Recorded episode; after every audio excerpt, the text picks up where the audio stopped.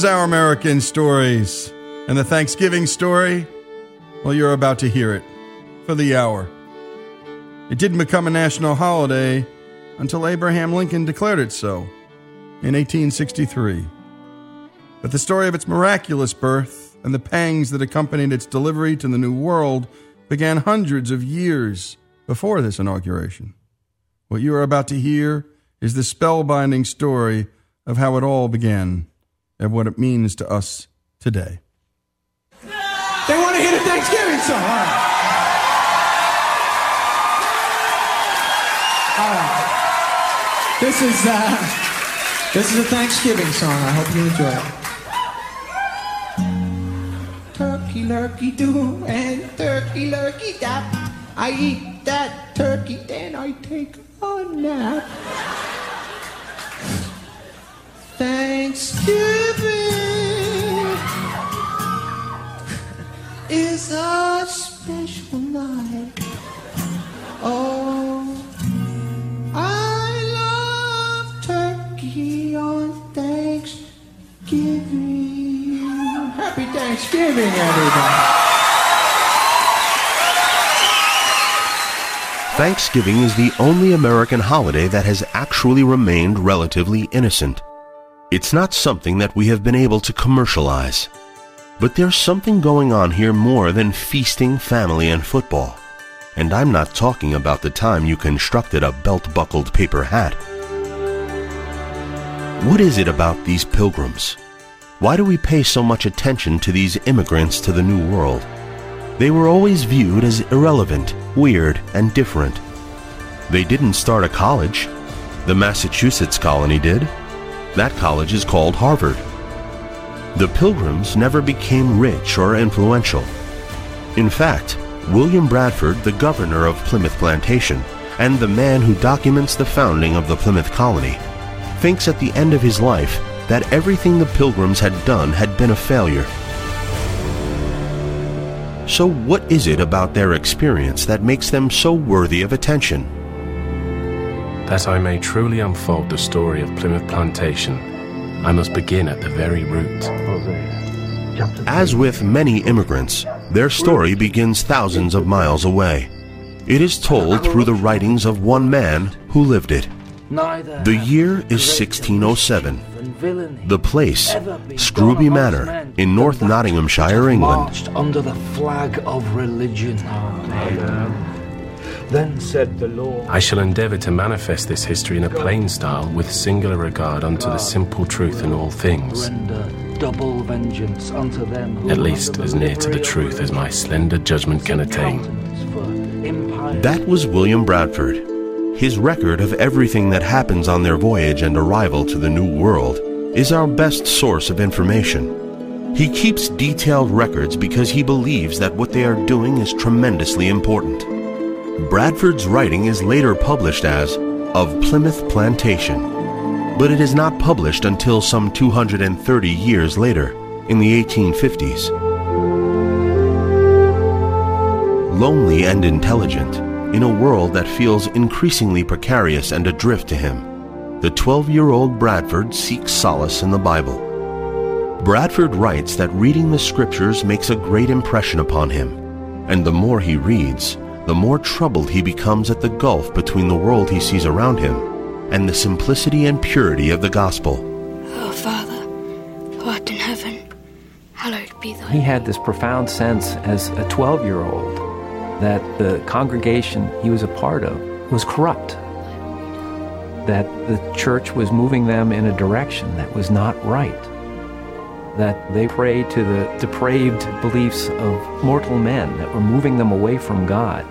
And so this was a deep conviction. And I think there you have the beginnings of a very complex, inward looking person who was improbably preparing for the ultimate journey. In 1607, Bradford is an orphan living on his uncle's farm, but his passion is his faith. And without a prince. Two men become his mentors. This famous and worthy man, John Robinson, was our pastor for many years. And without terrapin. Mr. Brewster, a reverend man like a father to me, became an elder of our church. love a woman beloved of her. These two men guided us in all things. It is they who labored in this secret church to have the right worship of God and discipline of Christ according to the simplicity of the gospel. Yet others persisted to disturb the peace of our poor persecuted church. return and seek the Lord their God.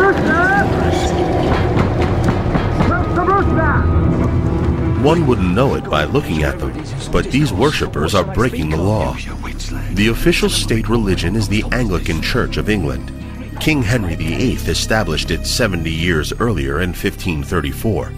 He placed himself at the head of the church, replacing the Catholic Pope in Rome. English Protestants were overjoyed.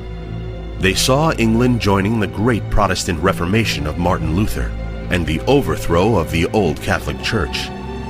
Here's Diarmaid MacCulloch, professor of church history at Oxford University. The old church had power because it said that it could help people to get to heaven by saying masses for their soul. Luther and the Protestants said that wasn't so. God had all the power, we have none. And by saying that, they said that the old church had no power. That is what split the Western world apart in the 16th century. But real change in the Church of England is slow to come. Many of the Pilgrim separatists are fined or go to jail for not attending the Church of England and for starting their own separate congregation that secretly meets in people's homes.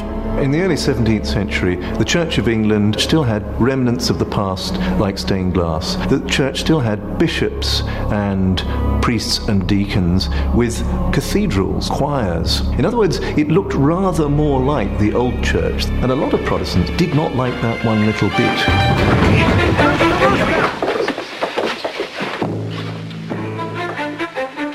And when we come back, more of William Bradford's struggles back in England. We're celebrating the story of Thanksgiving here on Our American Stories. More after these messages.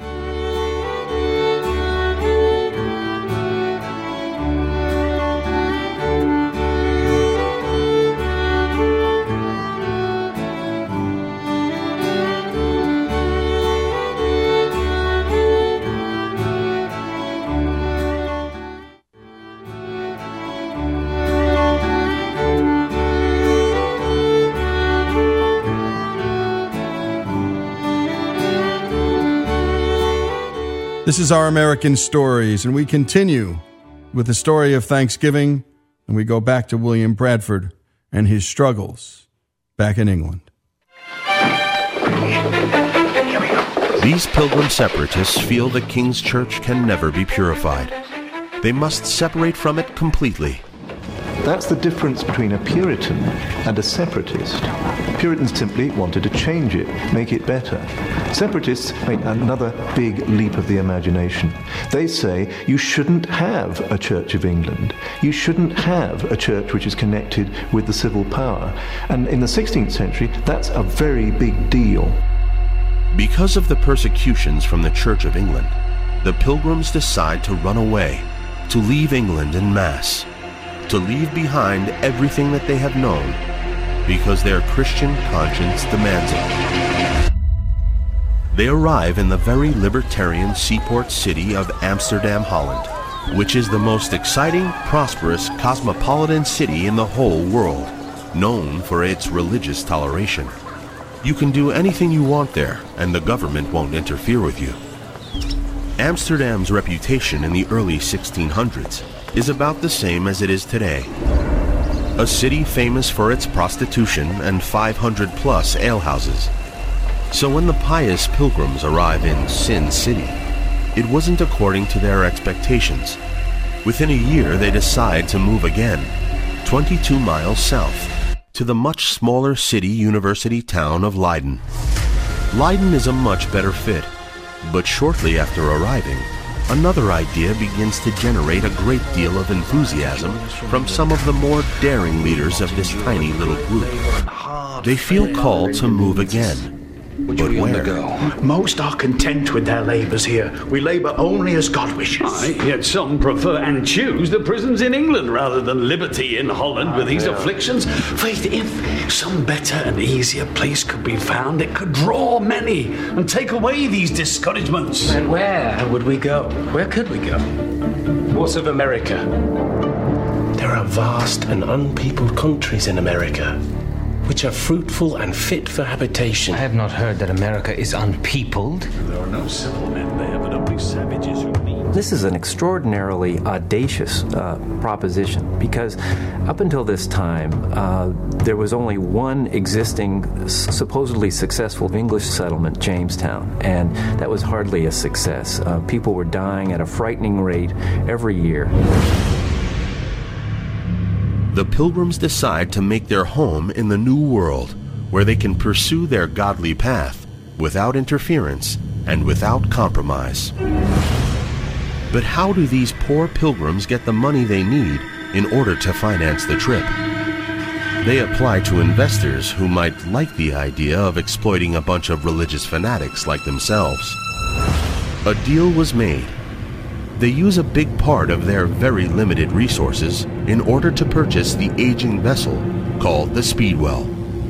But the Speedwell will fail to live up to its name. She was called the Speedwell, and this was intended to be a vessel that would provide them with a way to explore the coast, search for furs, and if the worst should happen, it would provide them with a, a method of escape uh, from the New World. About 55 pilgrim separatists leave Holland on the Speedwell for England. With a prosperous wind, we came in short time to Southampton. There we made port and found a bigger ship come from London lying ready, with all the rest of our company. The pilgrims see for the first time another ship loaded with supplies, waiting to join them for the trip across the Atlantic Ocean. This supply ship is called the Mayflower. The Mayflower was a merchant vessel, a cargo ship. She was not designed to carry passengers.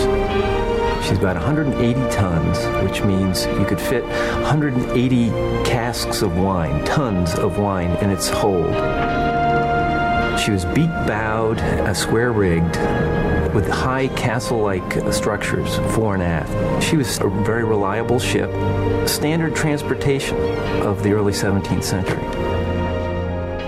The recent arrivals from Leiden are reunited with William Brewster and two fellow separatists, John Carver and Robert Cushman, who have been hard at work setting up the voyage.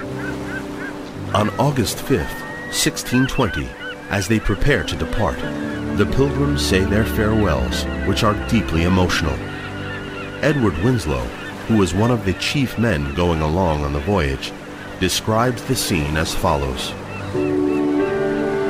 We refreshed ourselves after our tears with the singing of psalms, making joyful melody in our hearts as well as with the voice.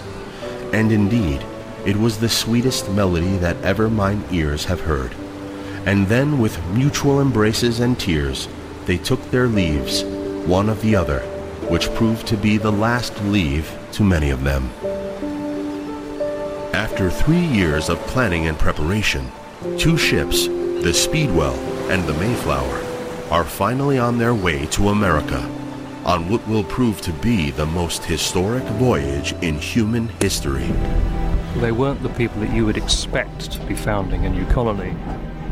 They weren't soldiers, they were not emissaries of a foreign government, they were not particularly well provided with supplies. At least half of them were separatists, that is to say, radical Protestants who were religious exiles, who had been living in Leiden, the Dutch Republic. They weren't the people you would automatically expect to be founding a new outpost of the British Empire. The Mayflower is under the command of Master Christopher Jones. He isn't a religious man, but he is a remarkably decent one. He is so moved by the pilgrim's devotion and faith that he offers to bunk with his petty officers and gives his cabin to the women and small children. He and his ship have been hired to take the pilgrims' provisions to America and then return to England. The two ships travel west for seven days, and then, to their shock and dismay, the Speedwell begins to wallow and take on water. Not soon after, the Speedwell has trouble. The master of the Speedwell noted that um, she was taking on more water than they could handle. Here's how passenger William Bradford chronicles this moment. We had not gone far, but Mr. Reynolds, the master of the lesser ship, complained that he had found his ship so leaky as he durst not put further to sea till she was mended. Because of the leaky speedwell, the ships do not turn back once, but two times. Can you imagine the miles that they retrace their steps all the way back to England? The pilgrims lose an entire month while attempts are made and valuable food provisions are sold in order to repair the speedwell. It's early September. This is not the time you want to sail to America. Westerly gales are screaming across the Atlantic. They'd be right in your teeth if you head out. William Bradford writes that some 20 passengers decide the voyage is not a very good idea and get off the ship for good.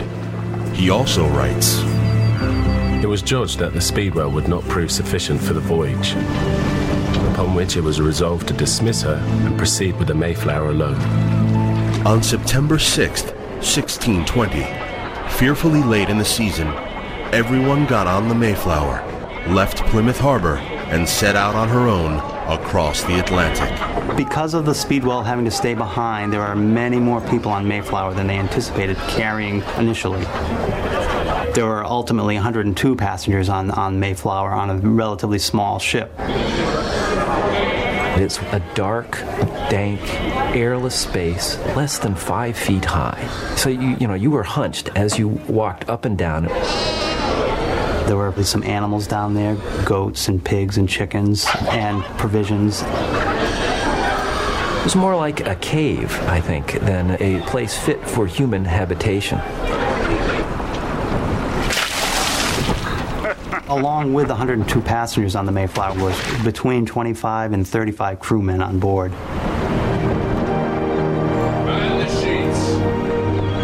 All being now compact together in one ship, we put to sea again with a prosperous wind, which was some encouragement unto us.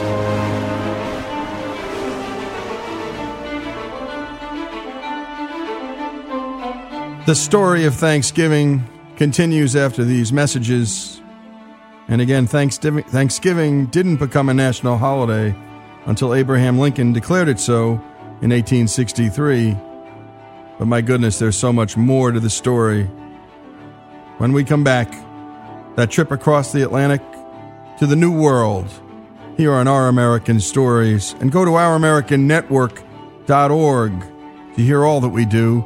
That's OurAmericanNetwork.org.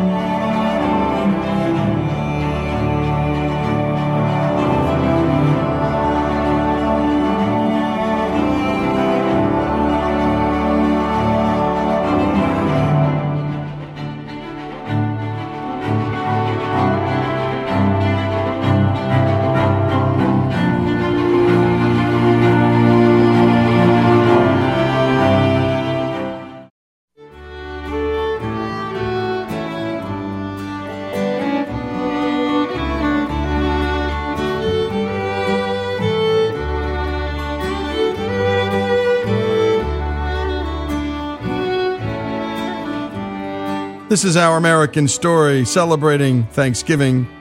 We now pick up with the Pilgrims sailing across the Atlantic on board the Mayflower with Captain Jones and his crew of delinquents. The rough and tumble crew do not take their cues from their kind captain.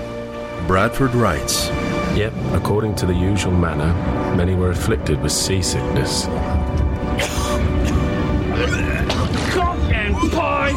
What a lot of dribbling cock queens! A bloody psalm singing, God fearing, puke stocking bean farmer going to America.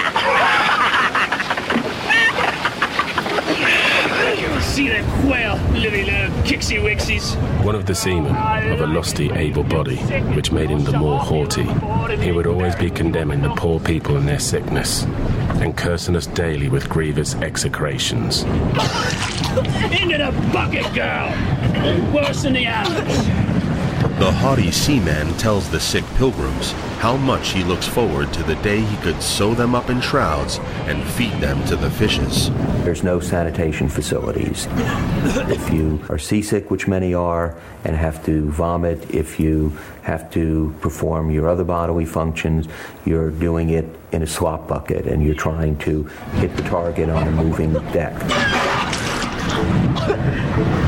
Lot of people probably miss, so that it's not surprising that people comment on the stench below decks. Shipboard fare in the 17th century was pretty much what shipboard fare would be for centuries to come, and that is miserable. You've got beef in barrels, heavily salted to preserve it. One daily ration of the ship's diet would give a sailor or a passenger on a ship like Mayflower over 6,000 milligrams of salt in the day.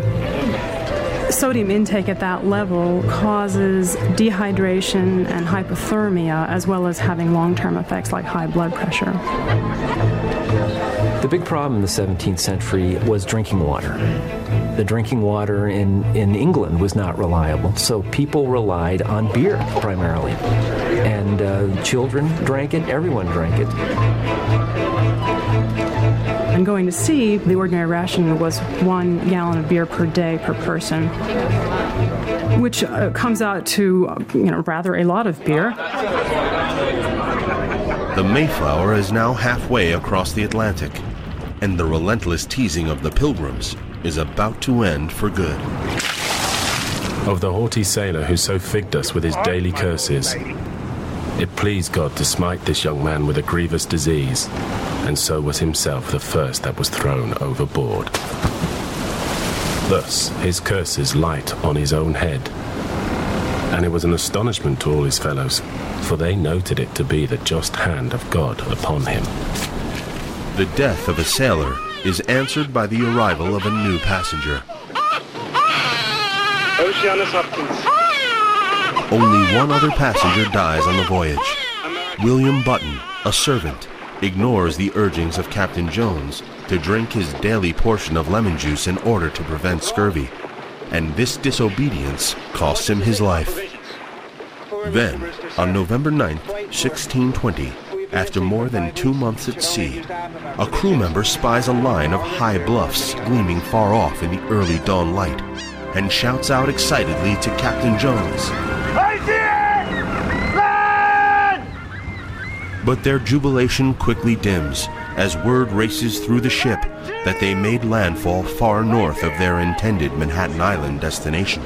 Muskets first. Keep them dry. On Friday, December 16th, 1620, the Mayflower, with its cargo of sickened and sea-weary passengers and crew, anchors a mile offshore. Everything was wrong. I mean, they had to reach the shore by wading through ice cold water to the shoreline. And Bradford says at one point The weather was very cold, and the spray of the sea lighting on our coats froze so hard we were as if we had been glazed. and they caught cold and they died. In the harsh winter ahead, half of them die. A fire during a snowstorm burns up much of their precious winter clothing, but the fire fails to reach the barrels of gunpowder. In January and February, sometimes two and three died in a day. Bradford calls it the heart of winter. It's just a very grim time. The biggest toll, the most painful toll, was by March. 13 of the 18 wives die. They die keeping their children alive. All seven daughters live, and 10 of the 13 sons live. Somehow they keep their hopes up by coming up every Sunday to listen to the preaching of William Brewster, who assures them that this is all God's will. Finally, by the middle of March, there's a turning point. It happens on a Friday. It's fair, and the sky is blue. They are still weak. They are still fearful when they spot a tall, muscular Indian wearing only a loincloth and carrying a bow break cover from the line of trees among their huts and walk boldly into their camp. They shout out, Indian, Indian coming! Indian coming! Indian coming! With rifle in hand, they approach with incredible caution. But as he draws within range, the Indian shouts out in perfect English, Welcome! The pilgrims responded in kind, and then, in a fateful interchange, the next word from the Indian is, Have you got any beer? The pilgrims are caught flat footed. They don't have any beer. They respond, Our beer is gone. Would you like some brandy? And the answer, to no one's surprise, is a wholehearted yes. As they drink the brandy, they discover that this particular Indian, whose name is Samoset, developed his English skills and his taste for beer by spending time with English fishermen who tried to colonize on the New England coast. What Samoset said that was particularly interesting is that there was a Christian Indian by the name of Squanto who spoke perfect English and was living nearby. Squanto became a Christian and spoke English because he was captured and made a slave for nine years in England before he was able to buy his freedom and return home on a ship captained by John Smith. Yes, the John Smith of Pocahontas. As Smith's ship departed, Squanto was almost immediately captured for a second time and sent to the much crueler Spain. Then, just as he was about to be sent to North Africa, where he would have been a slave for the rest of his undoubtedly short life, some Catholic friars were able to buy and rescue a few of the Indian slaves, including Squanto. So Squanto lives with the friars in a monastery, and he becomes a Christian. He also learns to speak perfect English and perfect Spanish, and learns to pray every day, and becomes quite devout. With the help of these friars, who had befriended him and became quite impressed by his fine mind and his remarkable character, he gets enough money to buy his way back for the second time. Two months before the pilgrims arrive to the Patuxet village in what is today Massachusetts, Squanto finds his village absolutely deserted. Everyone from his tribe has died from a series of plagues that swept across New England. Once Squanto meets the pilgrims, he will change everything. As William Bradford declares in his own recollections, As many as were able began to plant their corn, in which service Squanto stood us in great stead, showing us the manner how to set it. Also, he told us unless we got fish and set it with the seed, the corn would come to nothing. The fish helps the earth. It's it's we're feeding our mother. He was our interpreter and was a special instrument sent of God for our good. Squanto never leaves the pilgrims until the day he dies. This is Our American Stories, the story of Thanksgiving. And when we come back, the final chapter.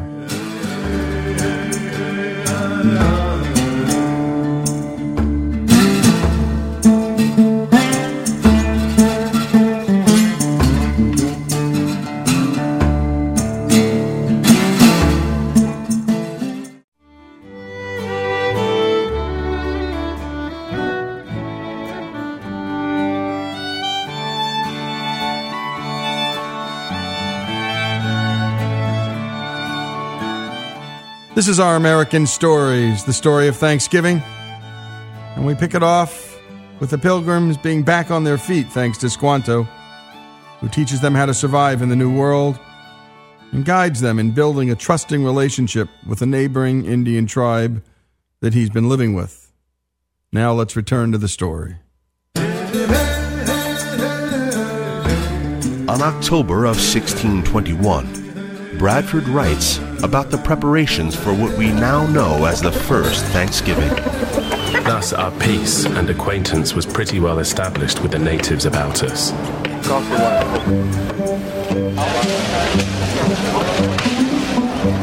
We began now to gather in the small harvest we had, and to fit up our houses and dwellings against winter, being all well recovered in health and strength.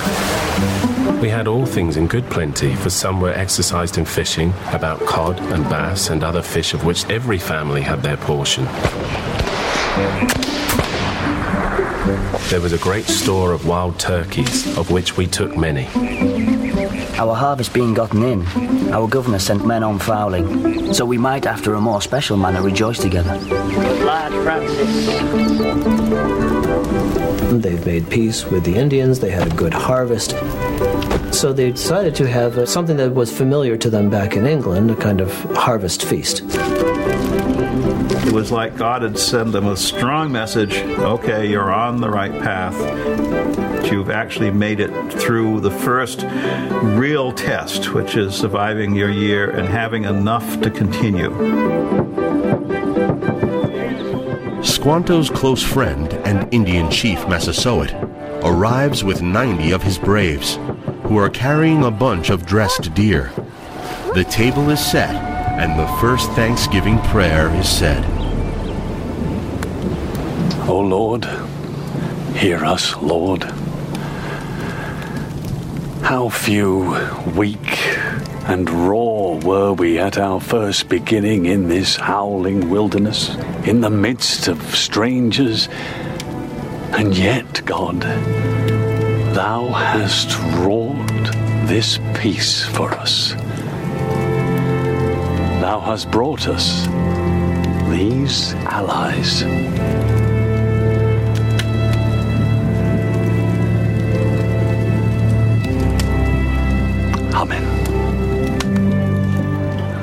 The real heroes on this first Thanksgiving are the last four surviving pilgrim women who prepare the feast for the 140 attendees.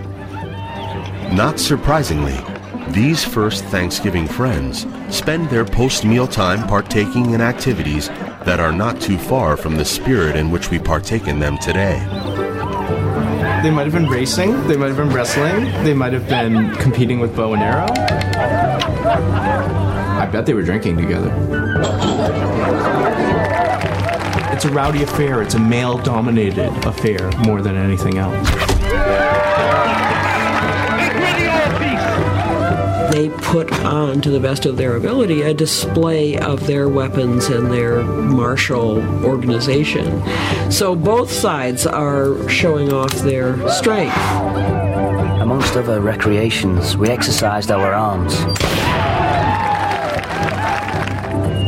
Massasoit's men went out and killed five deer, which they brought to the plantation and bestowed on our governor, upon the captain and others. One thing that's very important is that deer were a high status food. They were very carefully bestowing these as marks of respect. For three days we entertained and feasted. Three days of celebrating. In Native society, that's typical. As a matter of fact, that's probably short. Did the Wampanoags eat the English out of house and home during these three days? Quite possibly. But the English are free to come and visit the villages of their native allies and receive similar hospitality. That's how kin treat one another. That's what the Wampanoags expect by virtue of this alliance. That's the point of the whole exercise. William Bradford and Massasoit will remain friends and allies for as long as they live, despite increasing tensions from the arrival of thousands more Europeans into the Cape Cod territory. Bradford, though uncertain of the colony he founded, was certain about the final destination of his pilgrimage. Abel, Enoch, Noah, Abraham, Sarah. These all died in faith,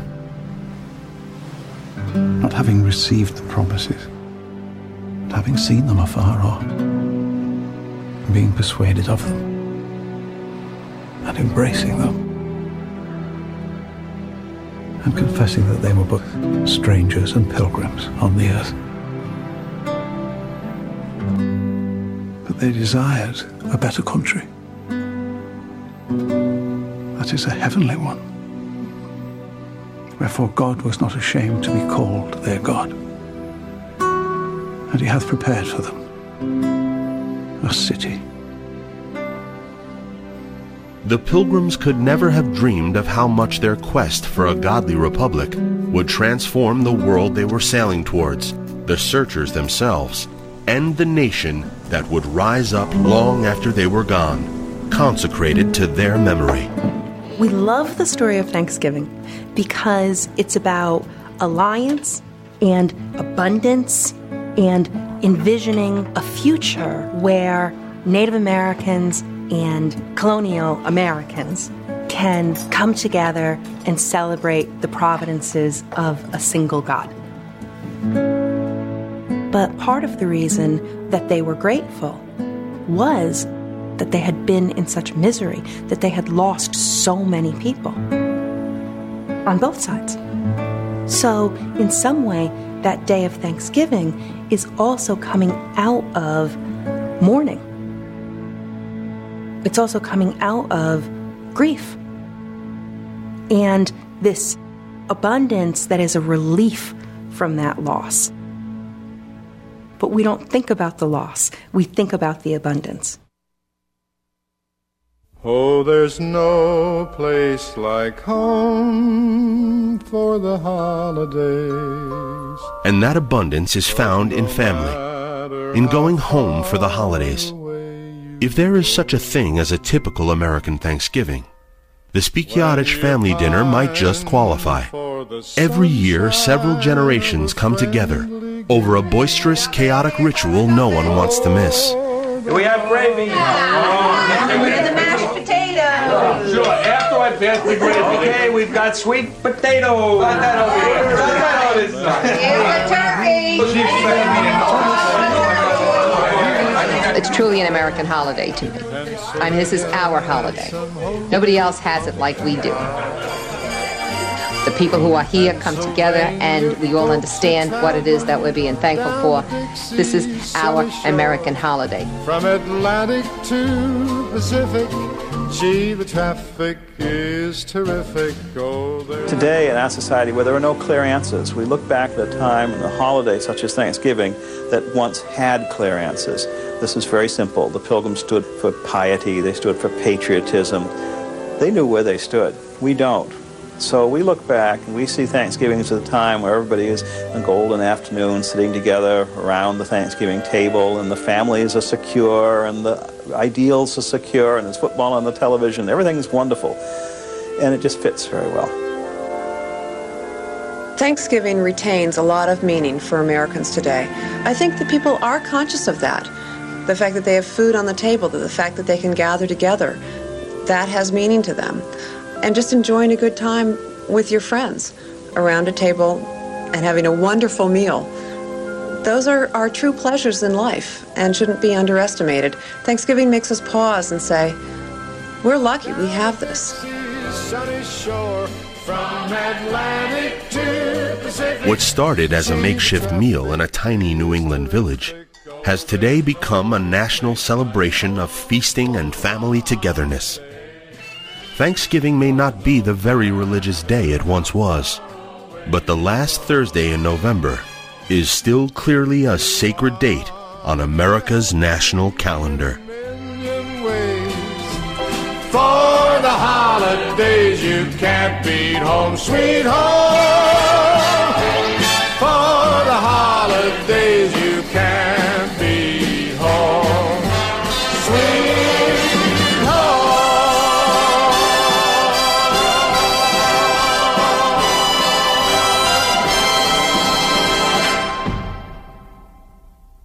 And great job on that, Greg. And what a story that is. And again, Thanksgiving didn't become a national holiday until Abraham Lincoln declared it so in 1863. And we learned about the abundance. And my goodness, we learned about the scarcity. We learned about the joy, but we also learned about the grief. By the way, the grief of simply leaving home and leaving everything you know, that's grief. Anybody who's ever done that, I know my grandfather, he shared it with me. He left Lebanon. But it was easier then. leaving home, then losing so many people, so many women, so many men. What a story, a uniquely American story. And we share it with you here on Our American Stories.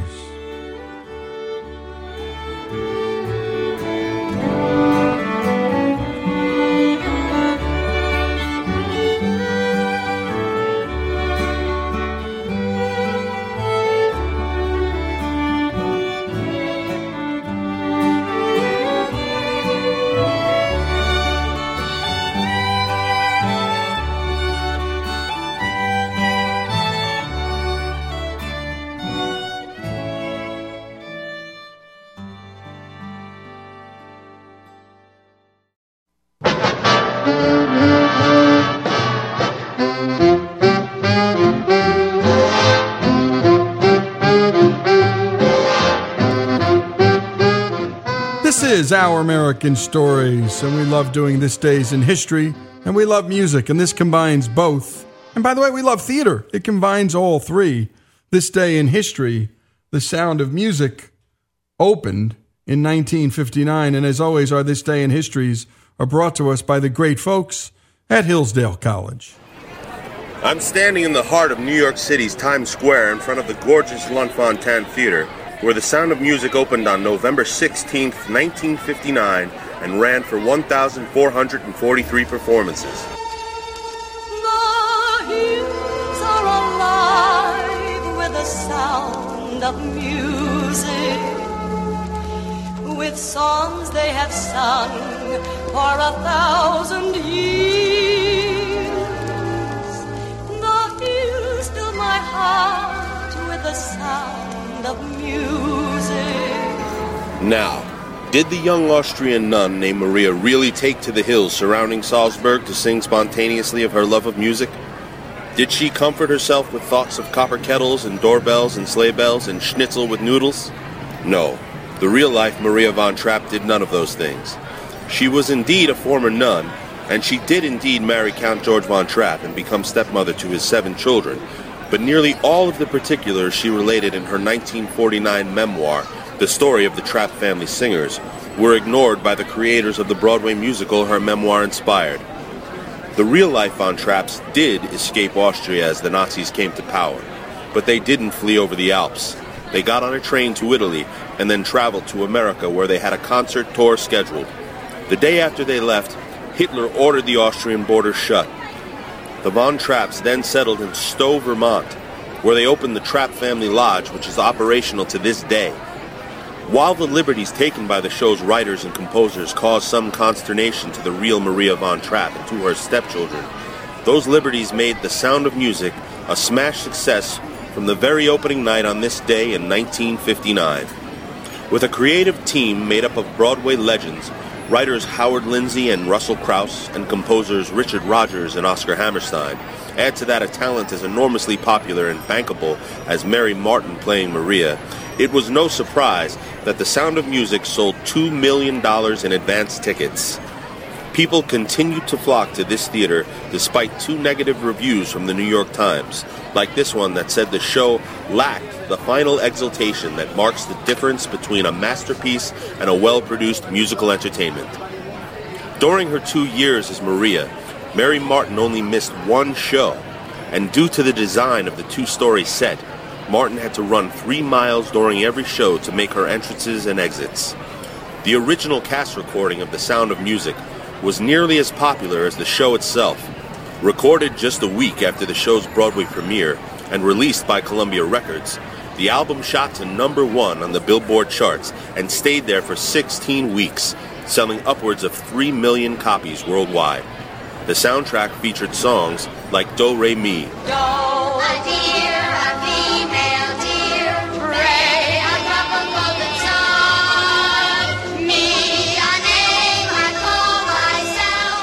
Here's My Favorite Things, Raindrops on roses and whiskers on kittens, bright copper petals and warm woolen mittens, brown paper packages tied up with strings.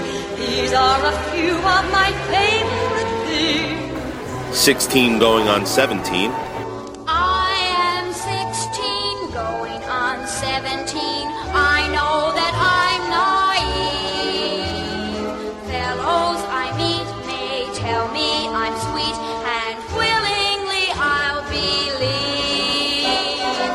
The team's final collaboration, Edelweiss.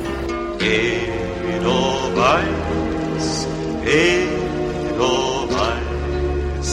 bless my homeland forever. All these world renowned songs were introduced right here at the Lunt-Fontanne stage in 1959. The Sound of Music was the eighth and final musical written by Rodgers and Hammerstein. But Hammerstein never saw the movie. He died of stomach cancer nine months after the Broadway premiere. The show was made into a film in 1965 and starred Julie Andrews as Maria and Christopher Plummer as the captain. It won five Oscars, including Best Picture and Best Director. The Sound of Music contains more hit songs than any other Rodgers and Hammerstein musical, partly because the film version was the most financially successful film adaptation of a Broadway musical ever made. This day in history, The Sound of Music.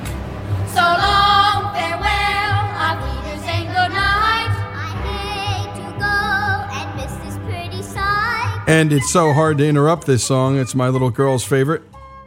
We watched this movie, I can't tell you how many times. And I'm looking forward to seeing a great Broadway revival of it soon. It's been a long time. And by the way, in 1959, this play ran for 1,403 straight performances, which was unheard of. And again, that 1965 film version, which brought this play to the world, five Oscars. And by the way, you were listening to Mary Martin performing there. Mary was the Broadway Dom, one of the great Broadway actresses and singer, song, and dance types. She could do it all, Mary. She was 46 when she originated this on Broadway in 1959, and she could not have been too happy when in 1965, at the age of 52, she was bypassed for a younger and, well, more sprite face and voice. That of Julie Andrews. And the rest is history.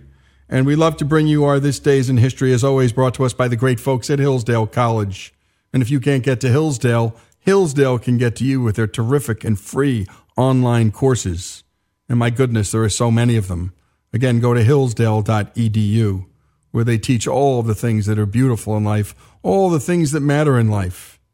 And so we leave as we started with some music from The Sound of Music, this time from the film soundtrack and Julie Andrews. In 1959, on this day in history, The Sound of Music debuted on Broadway. Raindrops on roses and whiskers on kittens, bright copper kettles and warm woolen mittens, brown paper packages tied up with strings. These are a few of my favorite things. Cream colored ponies and crisp apple strudels, doorbells and sleigh bells and schnitzel with noodles, wild geese that fly with the moon on their wings. These are a few of my favorite things. Girls in white dresses with blue satin sashes, snowflakes that stay on my nose and eyelashes, silver white winters that melt into springs.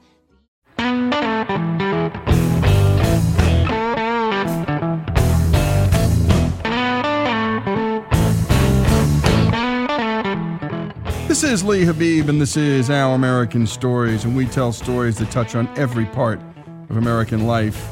And one theme that cuts across many of our stories is the theme of innovation.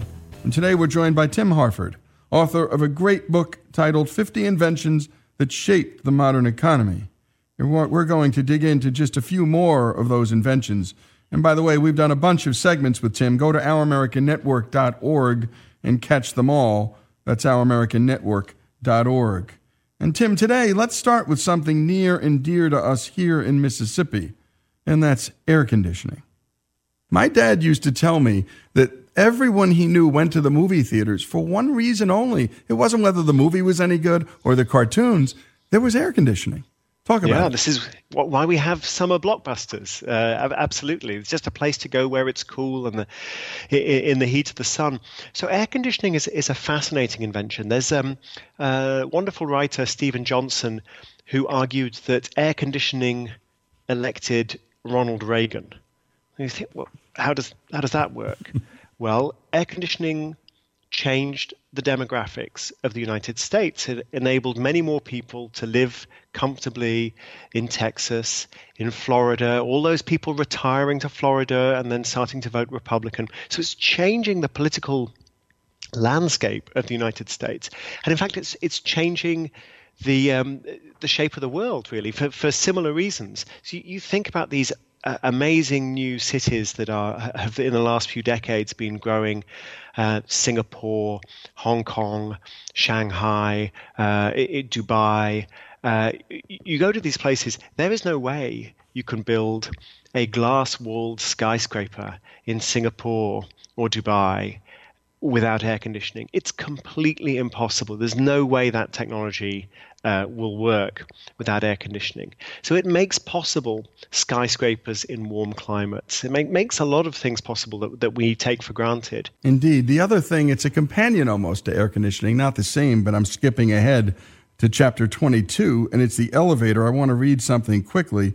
We don't tend to think of elevators as mass transportation systems but they are. They move hundreds of millions of people every day, and China alone is installing 700,000 elevators a year. How did elevators change the world? Well, let me just justify that statement about mass transit. Just imagine a, a building such as the the Sears Tower in Chicago. I guess we call it the Willis Tower now, don't we? Or the Empire State Building in New York. Um, think about all those floors. These are roughly 80, 100 stories. Think of all those stories, and now let's just chop them into single story or two story buildings. And we and distribute those buildings all over a big office park, and sort of out of town office park. And think of all the um, all the car parks you need to have around them, and think of the enormous amount of space that that office park would take up. Now, because they're all stacked on top of each other, um, you don't need the car parking. You don't need people driving their automobiles uh, to get to this space. You just go in on the ground floor, get in the elevator, and you can be taken to any floor in the building. So that that's why I say it's a mass transit system. I think it, that's absolutely an accurate um, description.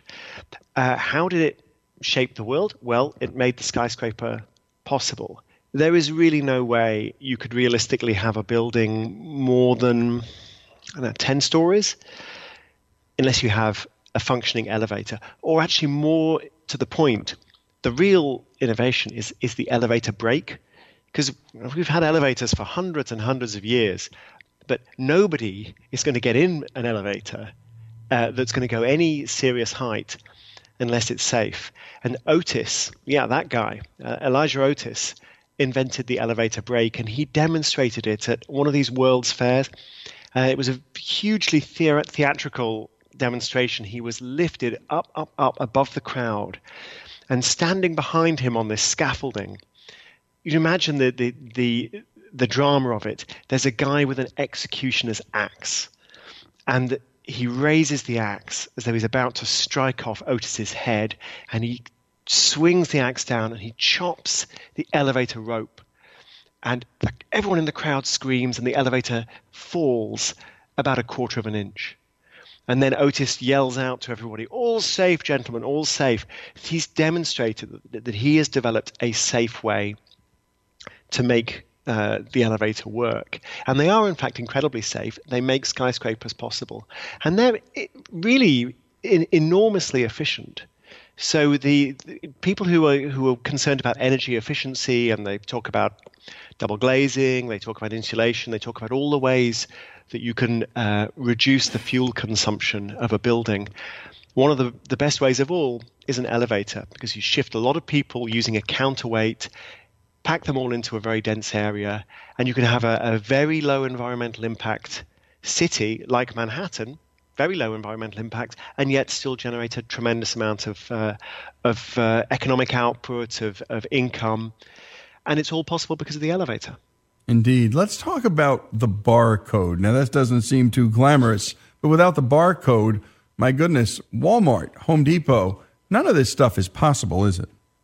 Uh, no, it, it isn't. And I, I, should say, on the subject of glamour, the idea of of this book, the, the 50 inventions that, that shaped the modern economy, it's not to pick the 50 most important inventions. It, it's to try to surprise people a little bit and to get them to look at everyday objects in a, in a different way. And the barcode's one of the, one of the great examples of that. So, um, so the barcode was. Um, was invented several times, really, but but the the real inventive moment, and I'm drawing a blank on the the um, inventor's name for a second. It may come to me. And he was um, he was sitting at, the beach. He was visiting his uh, grandparents, and he was thinking of the time he'd spent as a Boy Scout communicating in Morse code, and he'd been trying to figure out this problem: how do I create an automated till? And um, he dragged his fingers in a lazy circle through the sand. And then he looked down and he, he saw he'd created a kind of um, bullseye with his fingers, the ridges and the troughs. And he realized he could use those ridges and troughs to uh, convey a code, Morse code. And so the original barcodes were in fact bullseyes. The idea of the bullseye is well, you can scan it in in any direction. It doesn't make any uh, any difference. It's always the same. Um, in the end, of course, the modern barcode is linear, uh, and it took several decades to get the computers cheap enough and the lasers cheap enough to make it uh, a, practical technology. But once it was there, well, actually, uh, I should say before it was there, there was a huge debate in the retail industry. You had the big retailers, you had the food manufacturers, and everybody was arguing, rooms full of lawyers, over the barcode. And they were arguing for a good reason because they knew that the exact design of the barcode, how it was put together, who had to pay for the infrastructure, these things were going to make a big difference. They were going to advantage some retailers, they were going to disadvantage others. So there were these huge fights. Uh, and of course, the the retailers didn't want to put the, the barcode scanners in until the food manufacturers had barcodes on their products, and the food manufacturers didn't want to bother putting barcodes on their products until the scanners existed to read them. So there was this all this kind of you go first thing. I mean, um, Miller, I think, had been printing their labels on their beer bottles using the same technology for about six, 60 or 70 years. So the idea that you're going to retool in order to print these crazy barcodes, not very attractive. But in the end, it was it was done, and as you say, it empowered Walmart and the, the real big box retailers because it solved a problem that they had about keeping track of stock, about keeping the staff on the the checkout, keeping them honest. They didn't put money in their own pocket. Everything was scanned through. It solved a problem they had and that the, the mom and pop shops didn't have because they, they knew what was on the shelves and what was running low. They weren't going to steal for themselves. So it really tilted the playing field in favor of, of, the, of the big players. And Walmart in particular, I think people underestimate how important Walmart was in integrating the American economy with the Chinese economy. They made a huge contribution there, whether you like it or not, um, to introducing these very, very cheap goods, and they couldn't have done it without the barcode. And by the way, that young man was Joseph Woodland, and he was a graduate student at the Drexel Institute in Philadelphia. He was the one pondering that that problem on a beach. He was indeed, and the other story about Woodland is he he also designed a a device to play Muzak in elevators. And his father advised him not to go down that path because he said, Oh, the elevator business is dominated by the mafia. I've got no idea if this is true, but that's what he was told. The elevator business is dominated by the ma- mafia. You don't want to go in there with your Muzak machine. Invent something else. And he invented the barcode. And you've been listening to Tim Harford, author of 50 Inventions That Shape the Modern Economy. Go to ouramericannetwork.org to hear more of this remarkable book. This is Lee Habib, and this is Our American Stories.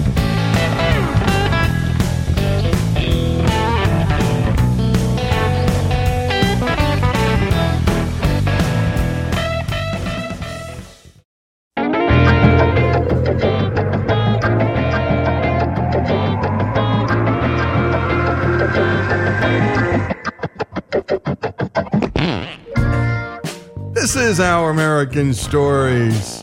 and this one is unusual. I want to read a quote from John Gardner, the former Secretary of Health under Lyndon Johnson, the President of the United States in the 60s. Quote The society which scorns excellence in plumbing as a humble activity and tolerates shoddiness in philosophy because it is an exalted activity will have neither good plumbing nor good philosophy.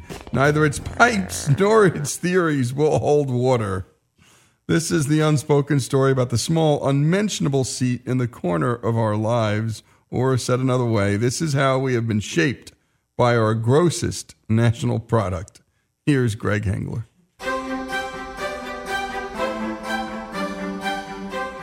Elvis died in one, and Charles V, Holy Roman Emperor, was born on one. Although we use them every day, most of us know very little about toilets. Here's author of The Porcelain God, Julie Horan, and public health historian David Rosner. Not only did civilization start with the onset of writing, but it also started with man actually coming and getting uh, a hold of his sanitation needs. Creation of sanitary systems were, in some sense, the basis for creating great cities and great communities. The earliest written reference to the disposal of human waste is more than 3,600 years old and is found in the Bible. In Deuteronomy 23 12 through 13, God instructs the Hebrews to do their exodus in a holy fashion. You are to have a place outside the camp. Go there to relieve yourself. You are to have a digging tool in your equipment. When you relieve yourself, dig a hole with it and cover up your excrement. For hundreds of thousands of years before this was written, human beings simply squatted when they had the urge to go. As the world became more populated, disposal of human waste became a bit more difficult. In ancient Egypt, cities began to spring up from the desert. By 2500 BC, the Egyptians solved the waste disposal dilemma, constructing bathrooms with latrines which were flushed by hand with buckets of water. The latrines emptied into earthenware pipes, many of which are still functional today. The Roman Empire also had a public sewage system. Here's David Rosner and sociologist Stephen Seufer. Rome was not built in a day, but it was built around its water supply system and its ability to get rid of its material without polluting itself or polluting people downstream. Their development of the bathroom was incredible. Middle class Romans in their homes were able to hook up a private bathroom to the public sewer system that Rome had developed and actually have the waste carried away to the main sewage disposal plant. Like Rome's private lavatories, their public latrines, which were seat holes carved into stone benches, were erected over channels of water that came from distant mountain streams that flowed through aqueducts for over 200 miles. Here's poet Eva Upglin visiting some Roman restroom ruins. This was a communal privy. You'd have sat here, the seat has disappeared, and your waste would have dropped into this drainage channel here. The water flushed the waste away, nobody had to touch it, and of course, as it dropped into the water, that minimised smell. Now then, this second water channel running in front of us here was what you would have used to wash yourself afterwards. You would have had a stick with a piece of sponge on the end, dip that in the water, wash behind yourself, thus giving rise to the phrase the importance of not getting hold of the wrong end of the stick. But the privy, which takes its name from the Latin word for privacy, couldn't save the Roman Empire, and when it finally fell, the water fed toilet fell into the lavatorial Dark Ages, clogging up toilet innovation for more than a thousand years. During these medieval times, castle dwellers would strengthen their defenses by dumping waste into their moats. The raw sewage discouraged invaders from crossing. Here's physicist Charles Panati, author of Extraordinary Origins. The only thing that you had indoors for the next really a thousand years was the chamber pot, which was really something of a horror story. It was a convenience in one way when you needed to go in the middle of the night. At nighttime was the time when people would dump the contents of this uh, chamber pot outside their windows into the streets below. And the idea that a man walks on the left side of the female dates back to this time. It was polite for him to get hit by the contents of the chamber pot and to spare the woman. In the 16th century, the flushing toilet made its debut in England. The first nearly modern toilet was made for Queen Elizabeth I in 1596. It was made by her godson, Sir John Harington. He made it to get back in her good graces because she had banished him from court for using foul language. He came up with a really clever device. It had a tank at the top, it had a valve you opened to let water down, and there was a trap door that you could close after you used the toilet. Harington's primitive toilet had a critical design flaw. One, the flushing sound was ear piercing. And, number two, the pipe beneath the bowl was vertical. Waste went straight down, and sewer smells came straight up. The Queen complained that fumes came up from the cesspool, uh, but it was a problem that her godson was never able to solve. You realize how bad the situation was if you look at the Palace of Versailles. A fortune was spent in constructing it. It had these wonderful hall of mirrors, elaborate chandeliers, and you might have a thousand people being entertained, eating and drinking copiously, but where did they go to the bathroom? There was not a single bathroom in the entire elaborate palace. And the answer is they went in the stairwells. And one of the reasons the French applied so much perfume during that period was to overcome all of the indoor odors from people relieving themselves. Outside Versailles, people were relieving themselves in indoor cesspits. They were simply benches or seats perched over holes lined with wood, stone, or brick. Their main drawback, aside from the smell, was that you had to pay nightmen called scavengers wielding a bucket and a shovel to clean them out and carry them on a horse drawn cart to local streams and rivers. This is why it pays to be upstream. And if you ventured into town and nature called, a man called a Johnny offered his customers privacy. He wore a large black cape and carried a chamber pot. The customer would pay a half a cent and squat over the pot while Johnny covered him with the large cape. Fast forward to 18th century America, colonists modified the cesspit by taking it outside and constructing a small wooden shack over it. The outhouse was born. They would place the um, outhouses far enough from the house where there would not be uh, problems with smell or with seeping into the water supply of the house. In 1775, while America was embroiled in the Revolutionary War, back in the mother country, another revolution was taking place. British watchmaker Alexander Cumming filed for the first ever patent on a toilet with a twist. Literally, the pipe beneath Cumming's toilet bowl curved backward in a distinctive S shaped bend. This allowed water to pool in the U shaped part of the pipe, cutting off the explosive and stinky sewer gas from below. It actually is the modern toilet because we still have that water separating us from the cesspool today. Long before President Lyndon Johnson held meetings with Robert Kennedy while sitting on the John, the toilet played a leading role in governing our nation. America's first owner of this modern toilet was Thomas Jefferson, who had three of these elite oddities installed at Monticello. By the dawn of the 19th century, one important factor was still missing. Without working sewers, waste was just too big a load for the cesspits of the city and seeped deep into the ground. And when we come back, more on the story, the history of the toilet with Greg Hengler here on Our American Stories.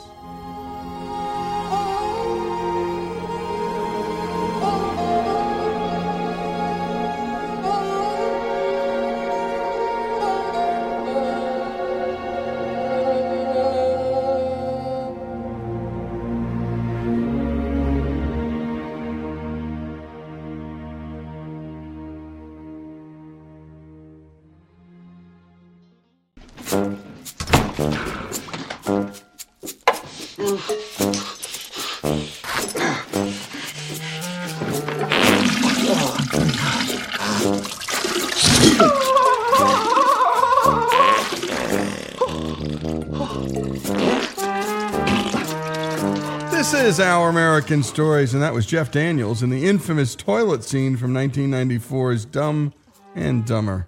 Let's return to Greg Hengler and the unspoken story of the toilet. By the dawn of the 19th century, one important factor was still missing. Without working sewers, waste was just too big a load for the cesspits of the city and seeped deep into the ground. Here's David Rosner and scientist Adam Hart Davis. If you have a privy and it's uh, not too far away from your pump, you're going to have a real problem. You may literally be drinking the excrement that you're dumping the day before. Absolutely disgusting. And when they had drains, the drains simply went out into the street, So all the streets were running with sewage. Toilet technology could only go so far until engineers could construct water delivery systems like the Roman aqueducts, able to service entire cities. In 1842, contending with the sudden rise of population due to an influx of immigrants, New York City paved the way. The system's designers harnessed a fundamental law of nature that water always flows downhill. That water in your city follows the same principle. Water is pumped to the top of giant towers that are linked to pipes beneath the streets. Since the tower is higher than the water's final destination, gravity maintains pressure and forces the water through the pipes to your tap and toilet. After water is used, gravity is rendered once again and carries it away through sewer pipes angled downhill. During the 19th century, more and more cities followed New York's example. At the turn of the 20th century, plumbing was an exploding business in America, much like web search engines are today. And by the 1930s, America's entire urban population had access to running water. In 1854, a 10 year old boy, John Michael Kohler, was brought to America from Austria by his father. This boy would become the Steve Jobs of toilet technology. With the purchase of a majority interest in Union Iron and Steel Foundry in Sheboygan, Wisconsin, 19 years later, he founded Kohler Company and successfully traversed the burgeoning sanitation market. The father of six developed his company into one of the few family owned businesses still in existence dating from the turn of the century. About three quarters of feces is water, and 10% is undigested food, but the remaining 15% is all bacteria, billions of them. And it's these bacteria that give feces its distinctive smell. Most of the bacteria are harmless and spend their lives processing the food inside our intestines, but some are lethal. Feces contain all the fiber that we can't digest that comes in the breakfast cereal and in fresh fruits and vegetables and so on. They contain the remains of dead blood cells, which is why it's brown, because that's what the remains are. It's stuff called bilirubin, which comes from broken down blood cells, and it contains enormous quantities of bacteria. And if you ingest those bacteria, if you eat them, then you're going to get very ill. Historically, the two great diseases that are associated with human waste are, of course, cholera. People can be perfectly healthy in the morning and be dead, literally dead in the evening, and uh, typhoid. Another horrendous disease that is terrifying in its various aspects in that it creates terrible welts and rashes and also terrible fevers and sickness among anyone who comes in contact with it. Between 1831 to 1832, 50,000 Brits died from cholera. In Paris, cholera killed 18,000 in a single summer. The US was next. Cholera had been moving east from Asia into Europe. And in 1832, it had reached Paris and it had reached London, and it was very, very serious disease. We never expected to hit here. And then 1832, it hit Boston, it hit Philadelphia. More than 150,000 Americans died during the two cholera pandemics between 1832 and 1849. With the help of the new toilet, the westernized world was drowning in its own excrement. The smell, germs, and death finally led politicians to an effective solution high capacity sewers that carried the waste far away from town. They're sort of monuments to excrement, if you like. And uh, I've been down the sewers, and it's absolutely amazing how well they were built. The stuff running through them is not fun, but the sewers themselves are utterly brilliant. As the astronauts were to be the heroes of the 20th century, in the 19th century, toilet inventors were the giants that walked among men. The key innovation was a water siphoning system to force waste through the base of the bowl with unparalleled efficiency. What worked then still works now. Once the toilet bowl's flush handle is pulled, a valve inside the holding tank called the flapper opens up and water drains quickly into the bowl through a series of angled holes under the rim. The man who is often credited with inventing this flushing wonder probably had little to do with it. Thomas Crapper. Yes, he really existed. What he did patent is the pull chain that worked in conjunction with a valveless cistern, thus decreasing noise and preserving water. Due to his toilet innovations, the Victorian era plumbing magnate earned himself a place in toilet history, if only by selling lots of them. During World War I, when American soldiers were stationed over in Britain, they would come across a lot of these toilets and they started the euphemism of, I'm going to the crapper, and they based it on what they saw on the toilets, which said Thomas Crapper and Company. And the John is derived from the toilets installed at Harvard University in 1735, which were emblazoned with the manufacturer's name Reverend Edward Johns. While Crapper and Johns were making a name for themselves, two enterprising brothers were busy inventing the toilet's most essential accessory. Although the Chinese invented paper in the second century, it took them more than 1,200 years to get around to using it in the bathroom. They finally did in 1391 AD, but it was strictly for the use of emperors. Where did that leave commoners? People generally used their hands. And, in, and currently, in many uh, countries around the world where paper is a premium, people continue to use their left hand.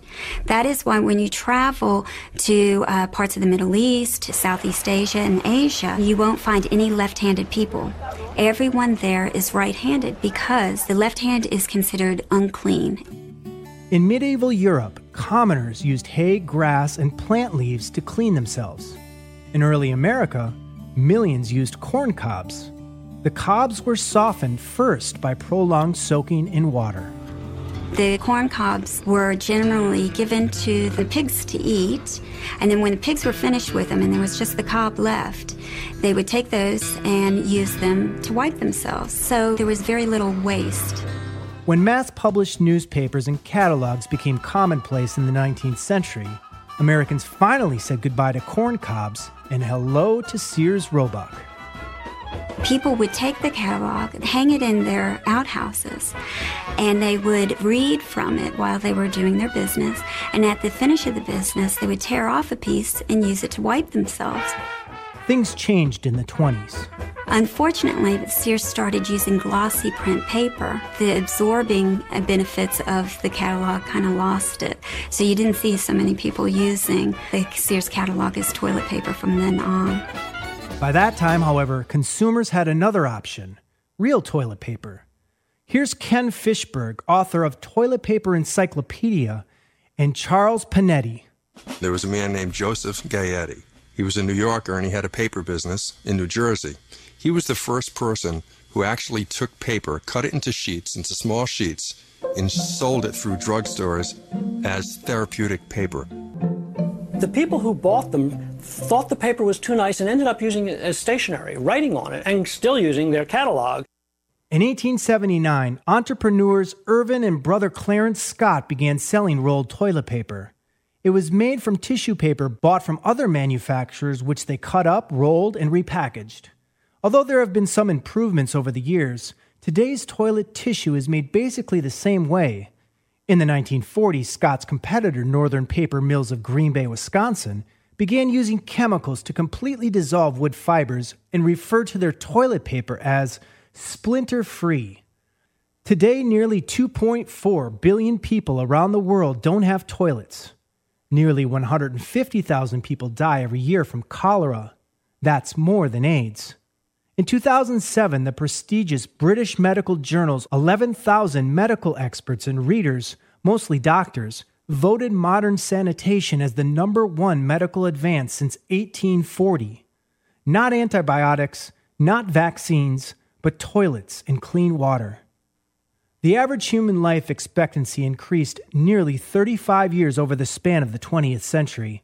Roughly 30 of those 35 years are attributable to improvements in sanitation. Unless you count NASA's space toilets, the post war era brought mostly incremental shifts in shapes and colors and shag carpet seat covers. While Harington's godmother, Elizabeth I, might be baffled by a 21st century porcelain throne, Queen Victoria would easily recognize the seat upon which her great great granddaughter, Elizabeth II, does her sovereign business. Harry, are you in there? In this modern Game of Thrones, Be right out! we're all privileged members of the same royal family. I hope you're not using the toilet, it's broken. I'm Greg Hengler, and this is Our American Stories. And great job as always, Greg. And what a story. And by the way, we learned about this problem in cities too when we were discussing the evolution of the automobile. Horse poop all over the streets of New York, Philadelphia, Boston. You'll learn this only here on Our American Story.